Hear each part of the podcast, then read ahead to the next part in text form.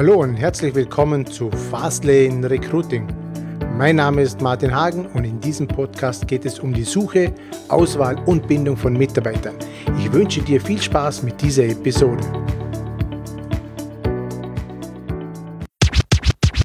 Mit einem spöttischen Unterton wird der Generalist gerne als einer abgetan, der alles und nichts kann. Umgekehrt werden Spezialisten mit ihrem Nischenwissen oftmals als Fachidioten belächelt, die nicht über den Tellerrand hinausblicken.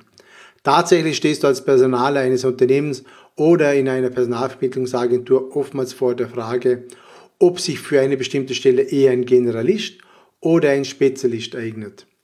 Und das ist auch das Thema, mit dem ich mich in einer neuen Episode unseres Podcasts Fastlane Recruiting beschäftige. Ich grüße dich ganz herzlich und freue mich, dass du auch heute wieder mit dabei bist. Mein Name ist immer noch Martin Hagen und ich lege gleich los. Ein Generalist ist eine Art Alleskönner, während der Spezialist zu den Nischenexperten zählt. Das ist eine mögliche Interpretation dieser beiden Begrifflichkeiten. Anders ausgedrückt, Generalisten verfügen über ein breit gefächertes Wissen in unterschiedlichen Bereichen. Und so kann es passieren, dass der Generalist an seine Grenzen stößt, wenn detailliertes Fachwissen gefragt ist. Umgekehrt ist das Wissen des Spezialisten auf einen ganz bestimmten Bereich begrenzt. Das bedeutet nichts anderes, als dass er über Nischenwissen verfügt. Sobald es darum geht, mit Hilfe von fachübergreifendem Wissen Zusammenhänge herzustellen, wird er wahrscheinlich kapitulieren oder sich im Allgemeinplätzen verlieren. Der entscheidende Vorteil des Spezialisten gegenüber dem Generalisten ist, dass er über ein Alleinstellungsmerkmal verfügt, nämlich in Form von Spezialwissen, dass er von einem höheren Marktwert profitiert. Eigentlich müsste der Generalist als Alleskönner bzw. als Arbeitnehmer mit einem breit gefächerten Wissen auf dem Arbeitsmarkt bessere Chancen haben. Das ist jedoch nicht der Fall, weil sich Unternehmen und insbesondere Personaler am Fachwissen als Leitmotiv für die Einstellung eines Arbeitnehmers orientieren. Die Qualität der Mitarbeiter entscheidet über den Erfolg eines Unternehmens. Deshalb ist es wichtig, die Vor- und Nachteile von Spezialisten und Generalisten zu kennen. Und deswegen gehen wir mal auf die Vor- und auf die Nachteile der Spezialisierung ein.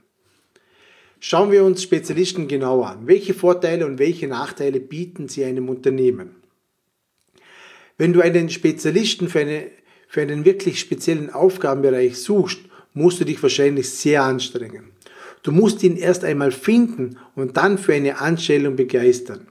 Das ist umso schwerer, je gefragter das jeweilige Spezialgebiet ist. Dann kann es passieren, dass die Bezahlung entsprechend angepasst werden muss.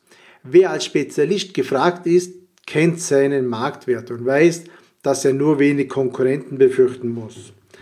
Das will der Spezialist natürlich auch bezahlt haben. Ohnehin wird es zahlreiche Unternehmen, Personaler und auch Headhunter geben, die sich um den Spezialisten bemühen.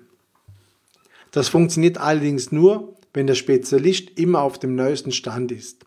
Insoweit ist das Nischenwissen für ihn keine hundertprozentige Jobgarantie. Der Spezialist kann auch nur auf diesem Gebiet beschäftigt werden, klar.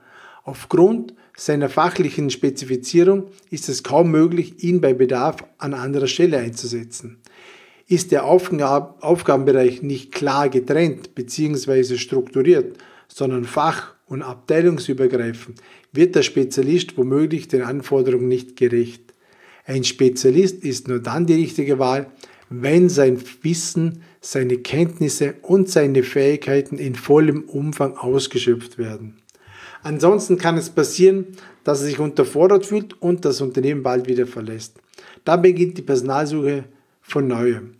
Einen Spezialisten kannst du dauerhaft nur dann an, in einem Unternehmen halten, wenn du ihm neben dem Gehalt entsprechende Benefits bietest. Die Vor- und Nachteile der Generalisierung. Wann brauchst du jetzt einen Generalisten? Der Generalist wird auch Fähigkeiten haben, die sich auf bestimmte Bereiche konzentrieren. Die gilt es als Personaler herauszufinden und zu nutzen. Der Generalist ist aufgrund seines umfassenden Wissens offensichtlich sehr wissbegierig und lernfreudig. Er wird in der Lage sein, sich schnell auch in unbekannte Sachverhalte einzuarbeiten. Denn nur selten wird es gelingen, ihn auf eine Position zu setzen, die hundertprozentig für ihn maßgeschneidert ist.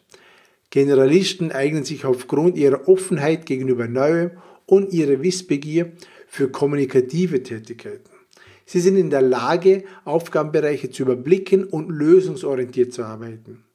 Es ist davon auszugehen, dass der Generalist auch ein erfolgreicher Netzwerker ist.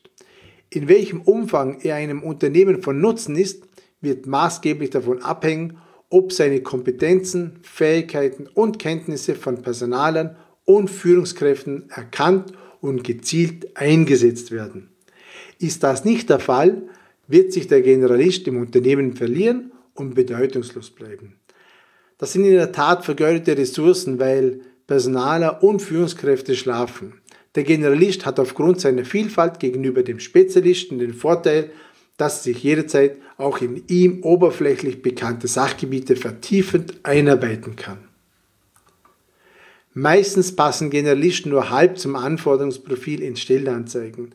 Da jedoch eine umfassende Übereinstimmung gewünscht wird, fallen Generalisten oftmals aus dem System und werden gar nicht zum Vorstellungsgespräch eingeladen.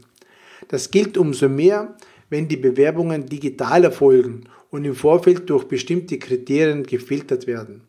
Einerseits gelingen es Generalisten nicht immer, aussagekräftige Bewerbungsschreiben und Lebensläufe zu erstellen, in denen sie ihre Stärken, ihre Motivation und ihre Fähigkeiten anschaulich präsentieren. Umso mehr sind hier Personale gefragt, auch zwischen den Zeilen zu lesen und zu erkennen, welche Persönlichkeit hinter dieser Bewerbung steckt. Mit dieser Episode des Podcasts Fastlane Recruiting habe ich versucht, dich zum Nachdenken und zur Auseinandersetzung mit diesem Thema zu bewegen. Wir alle entscheiden darüber, in welche Richtung sich ein Unternehmen aufgrund der Mitarbeiter entwickelt. Und in diesem Sinne, ich wünsche dir eine gute Zeit. Ich freue mich, wenn du auch das nächste Mal wieder mit dabei bist. Du kennst das ganze Spiel. Wenn dir das gefallen hat, liken, kommentieren, weiterempfehlen. Ich freue mich auf die nächste Folge dein Martin Hagen. Ich bedanke mich recht herzlich fürs Zuhören und ich freue mich, wenn du auch beim nächsten Mal wieder mit dabei bist. Wenn dir dieser Podcast gefällt, dann schreib mir bitte ein Feedback bzw. eine 5-Sterne-Bewertung auf iTunes oder wo auch immer du das jetzt hörst. Ich wünsche dir natürlich bei der Umsetzung alles Gute und viel Erfolg. Bis zum nächsten Mal, dein Martin Hagen.